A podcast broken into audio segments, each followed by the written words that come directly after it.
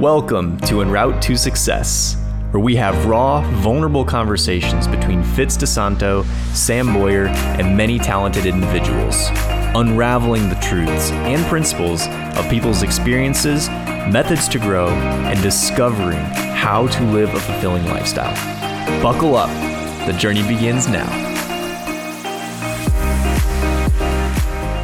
Did you hear that again, Fitz? Did it do it? I think that's gonna happen all the time now. That's funny. I guess it's a new setting, but I think so. hey everyone, welcome back to En Route to Success with Fitz and Sam here, and we have a very special guest joining us today that we're really excited to get her story. And first, before we dive into that, I got to check in. Fitz, how are you doing today? I am good, Samuel. Why am I calling you Samuel? I kept calling you Samuel the last few days. Um, but I'm good. I'm always excited, and I'm looking forward of speaking to our special guest today. So Yeah, absolutely. Well, I go by many names, so whatever you want to call me, keep it up. But to get into it, we have Heather Seiler with us today. And Heather, for those of you that don't know, I've known Heather since I met my best friend in seventh grade, Ethan. And she's been like a second aunt to me. And she's just full of joy and a warm heart and a good spirit. And we ha- I'm not going to give her story away before she gets into it because it's just so awesome. So, Heather, how are you doing today? And then we'll kind of get things started. I'm fantastic. And uh, you're right. You're my nephew. Second any to anybody. You will always be my nephew. So if you don't know, um, I have known Sam a lot of his life. And it was so cool to get that phone call from him because I have always actually admired Sam as a person. I've always seen him as so loving and giving and um, dedicated to his passions. And I've admired him a great deal. So it's like when you get a phone call from someone you admire, you're taken aback completely. So it's nice to meet you as well, Fitz. Pleasure to meet you. Favorite, but we'll see how it goes. You know, in the end, you know, you'll be my new favorite. Who knows? That's I know I have tough competition with this guy, so Oh, I gotta no. be careful.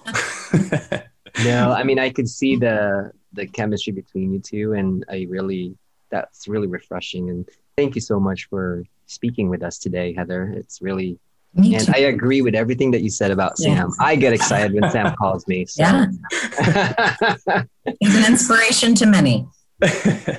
well, thank you both. We can just end the podcast right there. And um, Great. See ya. oh my. anyway, thank you so much, Heather, for that. And um, we'll just kind of open it up for you to share your story and a little bit of, you know, kind of high overview. Um, we'll definitely dig into some more details and as we go, but just to give people a little backstory of who you are and kind of how you got to where you are now. Sure. So, um, I think one of my greatest accomplishments in life, I'm not ashamed to say, is that I'm, uh, oh, I've been a woman in recovery from alcoholism uh, for over 15 years now.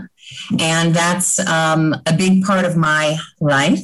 And I'm also, uh, right now, I'm in kind of process of I've had a couple of career changes over time, but I'm in the process of potentially owning my own State Farm agency. I've been working in insurance for some time. Yeah, it's exciting, terrifying, stressful, you know, all those things that uh, the good things in life can offer us. Right. And so, even though it's really terrifying, it's very exciting too. and so, I have a beautiful, perfect marriage in my eyes. You know, my husband and I are soulmates, and I have the most wonderful, beautiful family. Uh, no offense to either of you, but mine truly is the best. no offense. Um, yeah, and I'm just so grateful to um, always be able to share my particular story. Anytime I'm asked to do that, it is a true honor, and um, hopefully, I'll I'll say something that could uh, touch someone. So I appreciate you having me. Of course. Thank you. Thank you, Heather. That was very good and concise. so Oh, great. That's perfect. So kind of based off of that and and you already shared and they're kind of the the awesome accomplishment of over 15 years sober, which is amazing, by the way. That's such a commitment. And one of the one of the reasons, of course, other than you just being an amazing human, that we wanted to have you on is like kind of digging into how that's been done and yeah. um, to your point of it being able to touch some other people. So I guess kind of the first thing we wanted to um, get into asking you was like on the flip side. So like prior to this whole recovery journey, like what actually kind of triggered the al- alcoholism and what started that that whole event for you? And you know what was that originally? Sure. I think my opinion is that i i truly believe i was born an alcoholic right?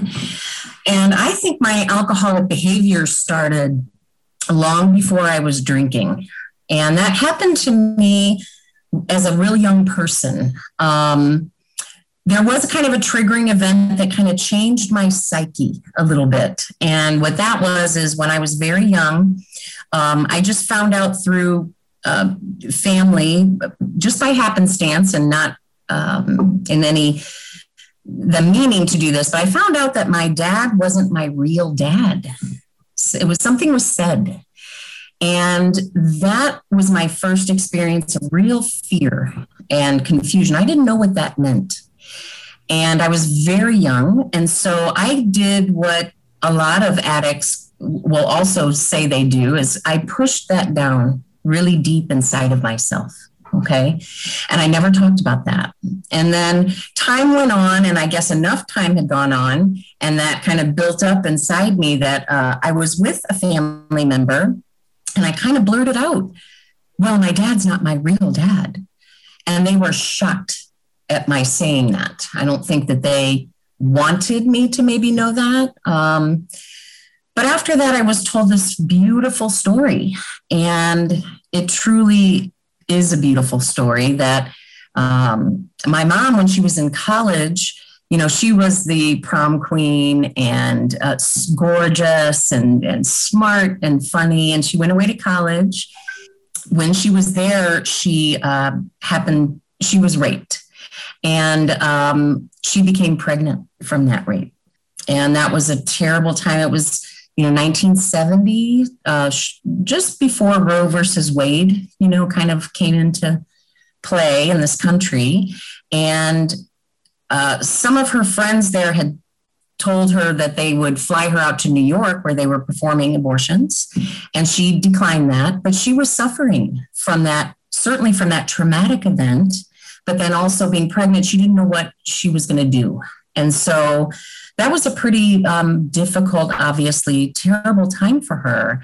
She finally made the decision with one of her sisters to go home uh, to her mom and other siblings and tell them what had happened. She had been holding that inside of herself for a while. Um, we come from a big Catholic Spanish family, right? Very passionate, very loving. You'll probably notice I'll cry a lot. It's just part of who I am. but anyway, they were talking about this and what they were going to do, and there was a lot of you know crying and indecision, and it was just a really tough time. And the story goes that my uncle Frank, who was 17 at the time, pounded his fist on the kitchen table and he said, Enough arguing. And he looked at his beautiful sister and said, You can have this baby and we will help you. And the decision was made. And then several months later, I was born. And I grew up in that beautiful family that literally to this day adores me. And they were just teenagers at the time and they carted me everywhere. And uh, gave me a beautiful life. But that thing, having that knowledge really affected me. And again, throughout my young adult and early adult life, I kept that really deep inside of myself. It really affected my perception of myself. I um, struggled a lot with feeling disconnected maybe from people. You know, does my dad love his quote unquote real kids more than me? If I can't be perfect, you know, which is a lot of addicts will talk about that. You, you want to be perfect so that you can be worthy of this life, worthy of love. And I struggled a lot with that in my young adulthood and early adulthood. And so I think that's kind of where that trigger of that innate, you know, alcoholic gene in me happened. So I suffered a lot with self-loathing, uh, fear, um, and and that perfectionism is a big one. If I couldn't be perfect, I would give up.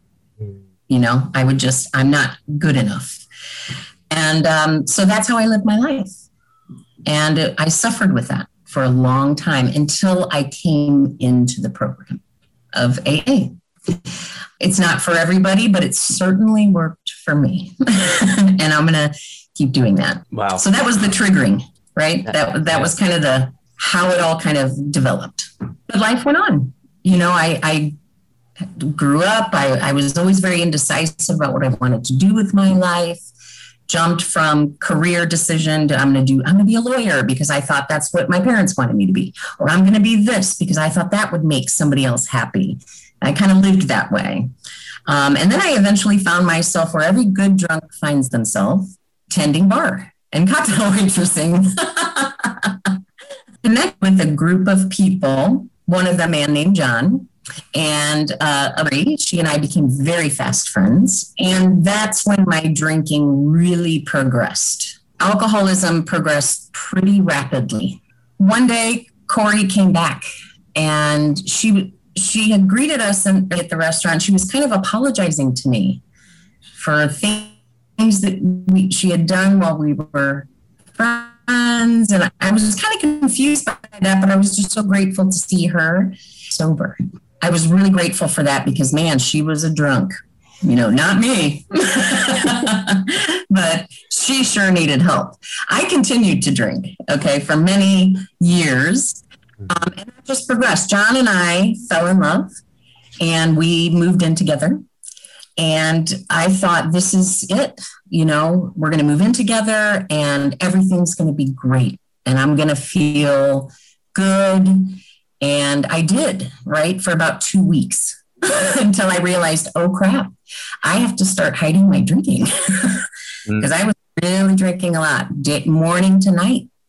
I was so physically addicted to alcohol. So one day he came home from work and or I came home from work actually and he had all of my hidden bottles on the kitchen table and he said, "Listen, I'm not going to live this way anymore. I love you. Oh, got disconnected. I have so many things I have to peel off. I was gonna say I'm passing it to you next. Oh my god. yeah, yeah. You can you can start right now whenever you're good. Okay. Mm-hmm. Uh, so I did try to get sober, although at the time I was still drinking. I went to meetings having had drinks, right? Because I truly couldn't physically stop. I was very physically ill when I didn't drink. And so that didn't work out too great for me. That friend Corey came back into my life and just by happenstance, well, I mean, not not in my eyes. I believe it was a miracle. Uh, but I was walking behind my apartment to the Walgreens that was in the alleyway, and I heard my name, Heather, Heather, and it was her. And she pulled over and she was so happy to see me and she had this little baby in her car and she looked great and I did not. I was suffering. But I kind of faked it, you know, oh, we live right there, whatever, just conversation. She drove away. Shortly after she called, she found John's phone number and called him and asked to talk to me. And she said, Listen, I know that you're suffering and I can help you. And I knew that that was my sign, you know. So I did go to meetings with her still, uh, but I was still unable to stop drinking. I was so sick. And so I didn't have any money or insurance. Um, so I had to go or look up state funded rehab in the inner city. Okay, that's what I could afford nothing. and the problem was you have to wait for a bed to become available before they'll let you in. And the nurse on the other end of the line said, Hey, listen, you can't stop drinking until you get here because your symptoms are such you could have a seizure and you could die. That week, the end of my drinking was so desperate for both John and I because he would have to feed me liquor that he didn't want to do. And he was afraid I would die every day, you know. The last day of my drinking was um, February 6th of 2006.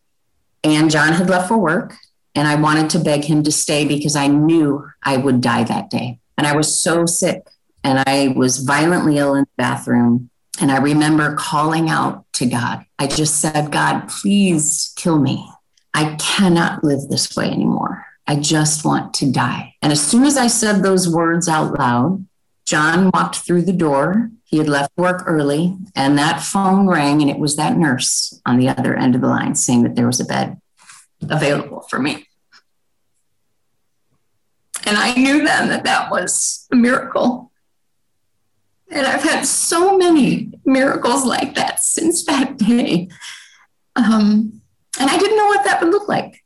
I didn't know what would happen, but I knew that I asked to die, that God would kill me, and He did.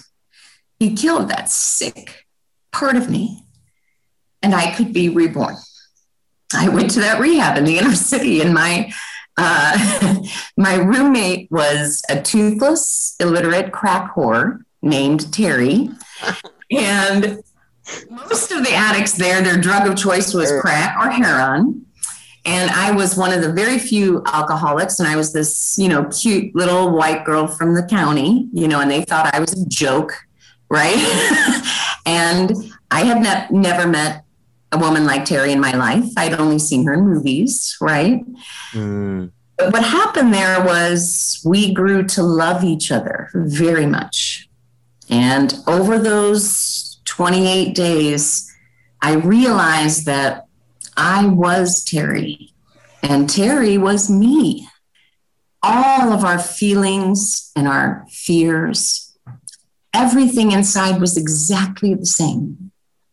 And that was my first real education in the power of finding the sameness in each other. You know, I think a lot of people put roadblocks in front of themselves, particularly early in recovery. Well, I don't want to, you know, I'm not a gutter drunk. I'm not, you know, I don't relate to that because I still have my job or whatever. Looking for differences in their fellow man will often, I think, keep people stuck. You know, it's once we open our hearts to see what is the same in each other is when we can really gain real compassion and love and um, inspiration you know? So that's what i learned there. And then i just really at the beginning i kept my mouth shut and i did what i was told because i knew i didn't want to go back there again. And i knew that that miracle had occurred in my life. And i promised that i would never do that again. To myself to my family and to my god. So that's what i did. I, I did what i was told. I went to tons of meetings. Um, I got a small part time job that wouldn't be too stressful. And I, of course, had this beautiful man named John who fed me and paid the bills and clothed me and gave me that opportunity to figure out how to live as a sober, healthy person, you know, and it was not easy. I mean, early sobriety is brutal because you have to really start looking at yourself, all those things you hide from. And I don't even know if that's unique to addiction. You know, I think a lot of people do that to themselves, avoid things, um, not peel back the layers of what might be keeping us stuck, you know, as people. And so, really, I just did the work and life went on. And tough things will always continue to happen in life you know, but we uh, have to find a way to find something that works for us. You know, I have a program, spiritual discipline of the 12 steps that I love that worked for me. Mm-hmm. And so I practice that to the best of my ability every day of my life. I also have a really great uh, devout Catholic faith. You know, that brings me a lot of strength. Um, so those two things really mesh together well for me, and I'm so grateful for that. Of course, I have a great support system. I have, like I said, I have the most beautiful family who are my biggest cheerleaders.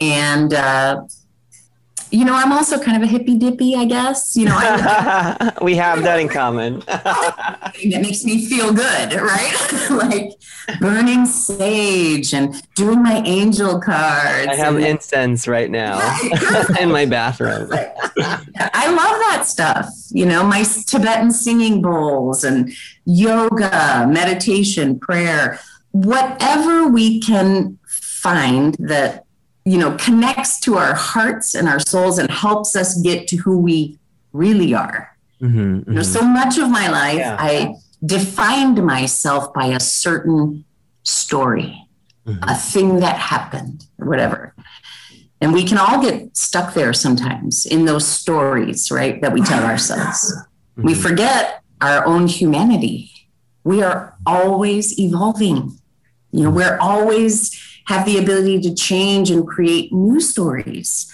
And uh, how we do that is unique to what makes us happy, mm-hmm. you know? Yeah. So life keeps happening. I mean, tough stuff will happen, you know? And, you know, sometimes I do feel like, oh, God, it would be nice to drink. you know, that's. I look at people who are having fun and be like, you jerks, you know, you get to drink, right? it's not fair. Yeah. You know, I can be a big baby. have you that's a good um because I have so many things I was gonna peel. Okay, great. Heather. Sam is laughing because he's like, "Oh boy, he's gonna be doing his thing." I saw Fitz's wheels turning like I know it's, it's at the beginning. no, I mean, I thank you for for sharing all that, Heather. That was really there's so I have so many notes, but I have Good. to circle whatever is is really what I want to dig into is that one, like thinking back, if you would remember, how did that alcoholism escalated in relates to from the beginning, right? I know that. I mean, by the way, I'm half Spanish too, so I know the whole uh-huh. crying and the whole emotion and all the love that family gives you. You know, you yes. cook for family because you show love through cooking and all. Oh yeah. So, so yeah, so I I totally you and I have that similarity. But I was just putting notes here and I'm curious to know how that escalated to uh, eight to five drinking. And even so from there, what have turned you, inspire you to actually make that shift? I understand that you said you were laying down on and you were calling for for God yes. for help. And you know, I could see that from your voice. I could hear that when you were talking about it, that it's a very touching incident and painful moment because even up to now 15 years later but what was that shift of your thought process in relates to you know what this can't be it can't be the way i'm gonna end you know so what was that transition for you like so one is like how it escalated and two what was the turn and transition of you having that mind shift of this can't be it and this could be done. Mm-hmm. yeah i think the the progression was really covering up right? All these painful feelings. Who am i? What is my identity? Am i defective? Right? Am i I'm, i felt so lonely even with all the love that surrounded me inside, I was lonely and frightened, and I wasn't talking about anything. So I had to drink to forget. Mm. And that drinking starts not working anymore, right? You have to keep drinking more and more because it is so progressive. Wow. And then I became so physically addicted, I could not stop of my own volition. If I stopped, I would um, I would hallucinate, you know. Um, so I think Fitz, it was really just that avoiding what was really going on inside of my heart, which was mm. I'm not connected to anything. Mm. I was so separated from a higher power of my own understanding from which I call God. Mm-hmm. Some people call it something else, and that's great. I felt disconnected from my family? You know, am I worthy of being loved? It was almost as if like it was more comfortable to pass out than change, than to give it up. We get so comfortable in that pain. It's just a, a pattern of behavior, right? And then we feel guilt and then shame for being drunk all the time. So we have to drink more to forget that. It's just a cycle that keeps growing like a big snowball. Does that answer your question? Yeah, no. That progression? And, and that that all makes sense. And thank you for sharing that. And Yeah. I wanted um Sam, do you have any other thoughts on that? I didn't want to No, no, that that answered it perfectly. I mean, I guess kind of transitioning to the next question that I had, and you kind of you kind of alluded to it with your a little bit of a joke, but like when it comes to temptations and Oh, yeah. like, and Mhm. seeing other people drinking or Mhm. just anytime that thought arises, like how is it that you how do you handle that? Like what I'm sure it's all the principles and things Certainly. you learn, but like yeah. kind of what goes through your head when what like I guess what are some temptations and then what's the thought process behind them when you're trying to deal with them? Right. So sometimes I'll say, well, not sometimes, I will identify myself as a recovered alcoholic. Right? I have recovered from a hopeless state of mind and body. However, I'm not cured, right? And I'm certainly not a saint. So temptation will come. And I think most often when we we do have it, it's like an obsessive compulsive pattern in the brain, in the body. You know, if I think about, God, it would be nice to drink, or if I truly have a craving or desire to drink, which isn't so often anymore, but it does happen, I will say to myself, wait a minute, I have to stop and be very silent. And I have to say, what's really going on? Mm. because I know for sure that alcohol or drugs or food, whatever it is that Mhm. you're addicted to, is only a symptom of a much deeper spiritual malady. So, Yes. what's happening in my life that I'm not addressing, that I'm afraid of, Mm. that I want to try to avoid? Do I owe an amends to someone? Have I hurt someone, including myself? What is it really that's happening? So I have to be very honest with myself all the time, Mm. you know? And a lot of those spiritual disciplines help me keep those desires of drinking or thoughts at bay. If I'm working a good spiritual program, which includes all those things we kind of talked about, uh, the best thing I think I do to identify those struggles that I have as a human being, um, yeah, I have self doubt, right? I have big opportunities that come along, and I think I'm not good enough. Nope, I, I can't do that, you know, uh, or whatever. Just we all have those.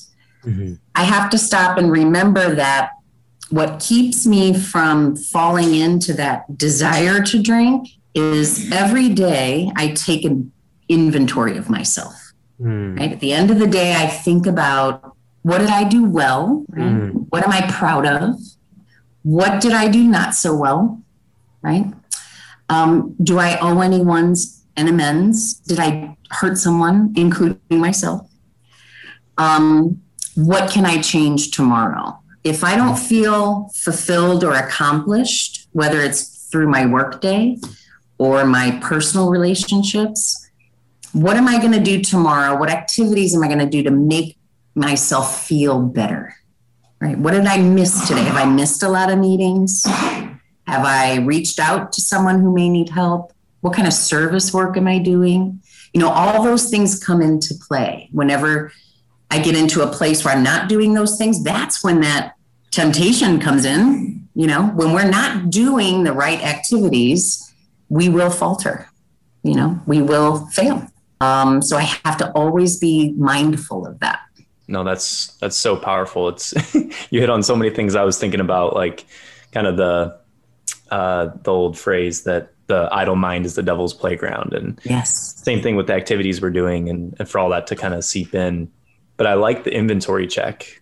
Mhm. That's powerful It's a big one. yeah, Daily. I feel like most people don't even take the time to see how they're feeling towards the end of the day. So that's just I think that's important for for anyone. But right? It's, I see. Uh, I see a look on your face. What's no. what's your question? no, um, no, I. By, by the way, Heather, I didn't tell you earlier, but thank you for going through that story. I was really fascinated by that whole story, and thank you for showing up with being very raw and vulnerable in this podcast because I know it's not easy to to say your story, but we really appreciate because that's really what we wanted to deliver to our listeners. So thank you for that. We really appreciate. It. I could see the emotions coming from you, and to all our listeners right now, Heather's face is so bright that it's so inspiring just to watch you. You know, so thank you for that.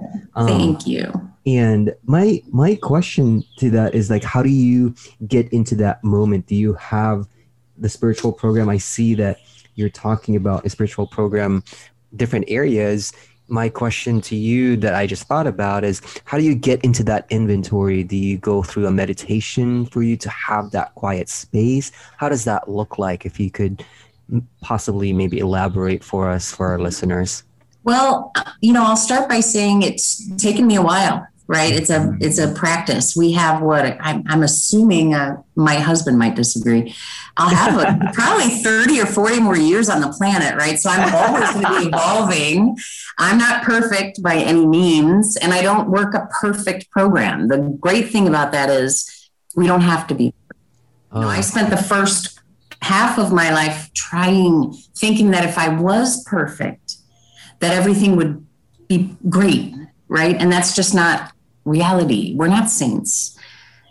That's the beautiful part of our humanity, right? We will um, not do everything perfectly. But for me, sometimes I don't necessarily have to get into a deep meditative state to just reflect on my day. I think doing a quick inventory can be really useful, right?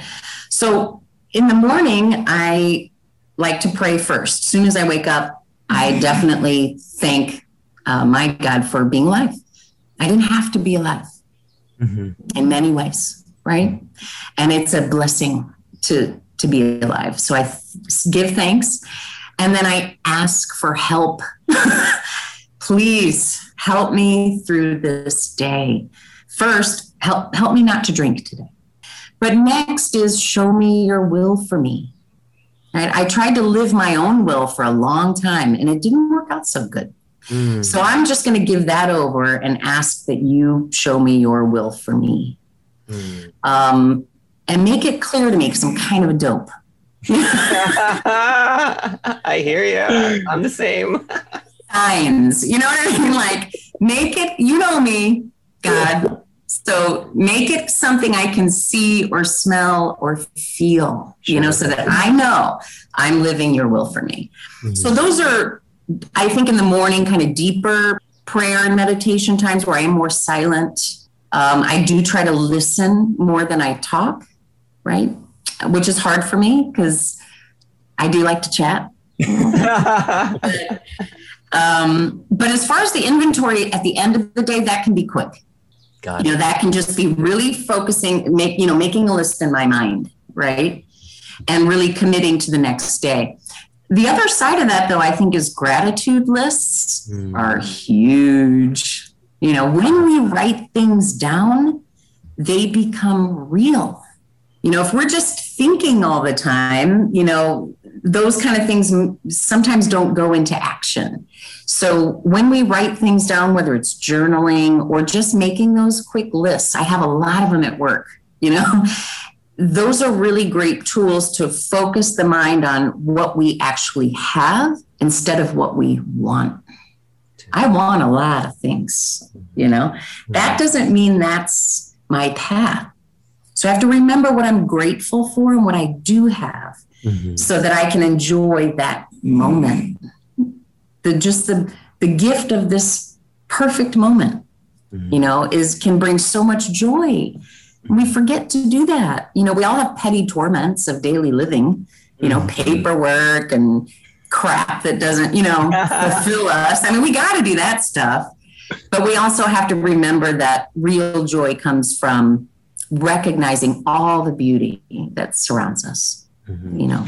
That's thank you. That's so powerful. You're touching into so many of our visions you know? Like oh good. I see sam smiling over there because some of our episodes are all about gratitude, some are intentions, mm-hmm. and I have to say that it it really amazes me, and thank you for for sharing that, Heather, because I've always said that guiding forces of our lives is your truest intentions. When your when your intentions is right your whole body feels it. So amen. and so for me hearing you say that it really you're like a living thing that actually have gone through the that whole thing with the right intentions and you're living it. So yes. thank you for inspiring yes. you're welcome. So i have nothing. Like i'm, I'm a yeah. you, you just seem fulfilled with that I'll shut up now well, well, let me ask. It's, do you have anything before we kind of move into our our final questions here? Me? Uh, I no don't. Oh, okay. No, like for me, I I don't. I I love the story. I guess I just thought about it for our listeners. Just one last thing, Heather. I know our listeners are probably thinking because I I have sober friends and I have some have gone through the same type of program that you did. So I'm very familiar with that. But for me as a person, I always ask, I always ask them, I was like, are you offended? Do you not want me to to drink yes. around you or have a drink around you? Sure. Do you want to come down to a, this party? Because, but for me, I'm mm-hmm. very cautious and I'm very respectful yes. about that. Mm-hmm. So I want to see that boundary. So for me, my question to you is like, how do you handle that? How do you do you get offended when someone's drinking around you? Do you oh, have gosh. that conversation? Like curious yeah. to know, you know? yeah, of course. That's a great question. It's a great question. I think a lot of times when you identify as an alcoholic, or if it happens to come up, I'm never shy, you know, about my particular thing. We all got our thing, right? Some people get other things. This is just mine. so, uh, yeah, I mean, no, I don't get offended when people are drinking because drinking's awesome. it's a beautiful part it's fun and it's normal, you know? It's just not fun for me. Mm. I'm an alcoholic. I if I know if mm. one drop of alcohol touches my lips, I will spiral down eventually. I know that. I'm a true alcoholic. Now, if I'm in a weird place or if I obviously I have you know family members that drink, and my husband's a, we call him normals. He's a normal, you know. but my loved ones are always very respectful of me. I know in my heart, if I were to ever say to a friend or a family member, I don't want any alcohol here, that they would honor that. Mm. And that gives me comfort, mm. right? That gives me peace. Mm-hmm. So turns out I never really have to ask because I it doesn't bother me when I know I'm safe with them. If I said stop mm-hmm. doing that, they would. And I'm comfortable mm-hmm. in myself, right? So I know that I'm an alcoholic and that I can't drink. But that doesn't mean that I should mm-hmm. stop you from enjoying something that's a wonderful part of life. If I want that, if I'm trying to control someone else's drinking, maybe I still have a spiritual malady. Maybe I should, should really work on that because it's a normal part of living. You know, most restaurants have alcohol. You know, most parties will have alcohol. That's okay. And guess what? If I think alcohol will be there and I might not be in a right state of mind, right? Or if I'm struggling in some way or if I just feel off, I don't go. I'm a big girl, right? there have yes, been many times. Yes. You know, John and I have wonderful friend group, and sometimes they'll have a party or whatever, and I'll just say, babe, sure. I can't go this time, you know, and he's totally mm. fine with that. And so are they. They know who I am. So I think being comfortable in who I am makes that okay. I'm not ever offended. Yeah, and it's amazing how people and friends shows up that way, right? The way they respect oh, yeah. you and you you would really know who you're I would say, quote unquote, real friends and family are because of that. That's right. You know, because for me, one of my friend, one of my good friend, and I know she's gonna listen to this, Kelly Curtis. She went in my wedding, and there's alcohol in my wedding, and and the 1st mm-hmm. time I saw her, I talk. I was like, "Are you okay?" I was in the reception, and I know I was probably buzzing. I was like, "Are you okay?" And she's like, "Stop Yeah. worrying about me." And then, so she's like, "Stop." And then so she left early at eight thirty, and I was like, "She's like, I'm leaving." I said, "Okay, thank you for coming." But in Mhm. my heart, I know she was there for me, and that Yeah, it has gotten to that level, and she's she has to go. So so I respect that, yeah. and thank you, thank you for for answering that, Heather, and sharing that. Yeah, of course. Damn, I got nothing. I'll shut up now. I'm a chatty too. Sorry, I'm Fitzy chatty. So No, I love it. I love it. no, that was that was a good question too, and I, I guess it kind of leads into. I mean, you've shared so many like methods and ways to kind of mm-hmm. handle this, but just if you were giving just your advice to anyone either specifically struggling with alcoholism or really any addiction Yeah. or really just I, I think there's a whole other level that we could have gone super deep on which is just that self-discovery and like Yes. introspection but like what tips would you give to people who are potentially struggling with something similar and and, and just that advice from your side Being honest, finding people that you love, right, or that love you. Obviously, in the addiction community, we have things like AA or other types of groups. If it's not AA, it could be a, a counseling group, you know, group therapy or a personal therapist, right? But always being honest is huge, you know. Um, for so much of my life, I felt different and you know disconnected like i said for for those reasons the circumstance of my birth you know and and um, being an alcoholic you know separated me from people. And i had to realize over time i didn't want to be that anymore. When i was truly the most happy is when i was connecting with other people. That's what brings me joy. Being honest about where you're at, what's in your head, even if it sounds crazy, you have to say it out loud. When we say things out loud, uh, as people who might be addicted or when we're suffering in silence and keeping it in, it is controlling us. It's infecting our whole being, our physical health, our mental health, our spiritual health, right? So we have to verbalize things. We must get them out with someone who you trust, whoever that is. Being honest. And then remembering the truth, right? We get caught up in things that aren't true.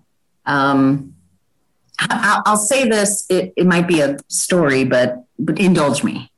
So, you know, growing up, I always had those feelings inside. And I remember my one of my first jobs, big career jobs in sobriety, I was I had the opportunity to run this day spa. There was about 25 people, a team that I would lead. Terrified. I mean, I thought there's I'm going to fail. There's no way I can do this. I can barely keep myself together. And I was truly afraid.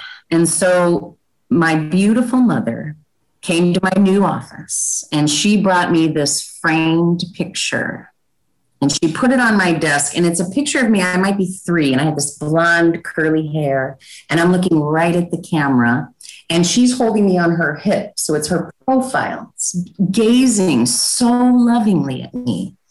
And she says babe when you are afraid and when you think you cannot go on i want you to look at this picture because that is who you are. You are a bright, shining light of God's love in this world. And you are capable of great things. And that's the truth. So I think we're all that little girl, that little boy, capable of so much beauty and capable of great things. So we have to remind ourselves of that so look at yourself in the mirror and say, You are powerful. You can other people's lives by giving compliments, spreading joy, being happy, even at work. you know, like mm-hmm. is a spiritual discipline. Okay. And there can be joy in that, right? With clients, you know, recognizing who you truly are in this world. Identify what that is and be that. And when you get into struggle and when you're not sure, tell yourself the truth. Don't buy into that old story and those lies. They're not true. They're just feelings and they will come and go. But feelings aren't facts. You know, my mom always also, I talk about her a lot because she's pretty amazing. and she is perfect and beautiful in my eyes, but she's so resolute in truth. She, and Sam knows her. Mm-hmm. You can attest to this, Sam. She will tell the truth, and then at the end, she'll say, Done. like, don't even bother arguing because it's the truth. And two of my favorites are God don't make junk. Done. Right? And where there is life, there's hope. Done. Love it. So life will happen. But there's also great hope in the truth of who we are. We are good. People are good. They get lost and we fall, but we are truly good. And you have to practice that goodness. I got nothing. That was so amazing. Done. Done. that was awesome. Yeah, no, such such good advice. You even went into the one of my favorite things is the positive affirmations. Mm-hmm. Like you have to believe and tell yourself that you are great and worthy mm-hmm. of Absolutely. success, improvement, recovery, whatever it is. So mm-hmm. yeah, so much to go into. But Fitz, before I start to wrap up, is there anything you look very content right now? So I feel yeah, I'm I'm I'm telling you, this is our therapy. Thank you, Heather. I, I feel so and inspired right after. No, I got nothing, Sam. Um, uh, thank you, Heather. I really appreciate the time. We really appreciate the time you sharing your story, and this is this is all, all powerful to us. I'm so glad. I, it's such a joy. You guys inspire me. The work that you're doing now is so important. I cannot wait for this thing to blow up. I loved all of the podcasts. I listened to every one. Oh, and yeah. that is amazing. What you're doing can change the world. And don't ever let anyone tell you it can't. Thank you. Thank so you. Much. That means so amazing. Much. Awesome. Well, I think that's a beautiful place to go ahead and wrap things up then. Absolutely. So with uh with this actually I think Fitz, do you want to walk us through what um what you might be grateful for today? Yes. I am I am grateful for honesty, honestly. That's something that really resonated with me talking to you, Heather, and and thank you for showing that. And I'm grateful for for honesty and truths today. So, yeah. how about you, Sam? I, am grateful for Heather. You, I just uh, such an awesome. I was gonna say the same thing about you. Crap. it, it's okay. There's no wrong answer. no, you're just you've always just been such an amazing person, and I feel like the um your mom had it spot on. Like you are a very bright light. Your personality, your story, how you treat other people. I've always seen that. So I totally agree. Your mom is right. Done. Amazing. How about you, Heather? Oh my gosh, I'm so grateful for you too, Sam. This is the of one of the highlights of my life. Uh, just knowing you as a man and watching you grow and the way you love my beautiful son, nephew, Ethan. I'm glad you're my nephew. I'm grateful for you, Fitz. It was such a pleasure meeting you, for inspiring me and doing your good works. I'm grateful for my husband. He's sitting on the couch listening. right. I'm really grateful for him. I'm grateful for my four legged baby, my angel in a dog suit, Josie. Uh, and I'm grateful to be alive.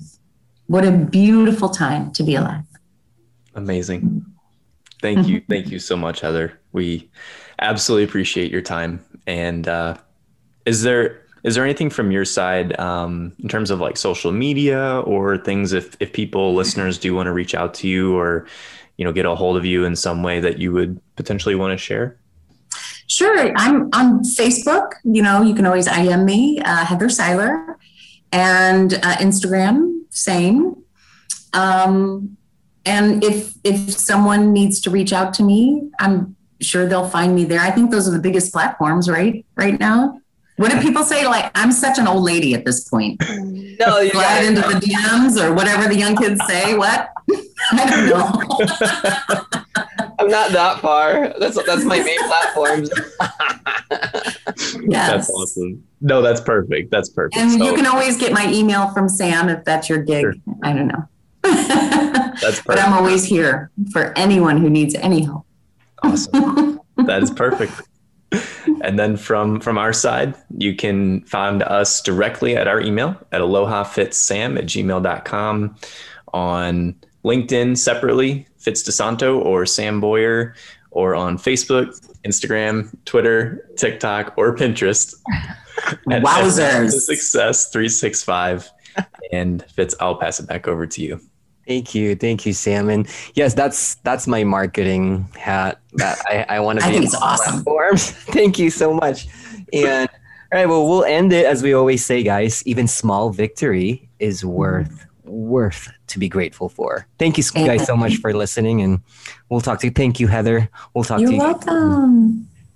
Take care.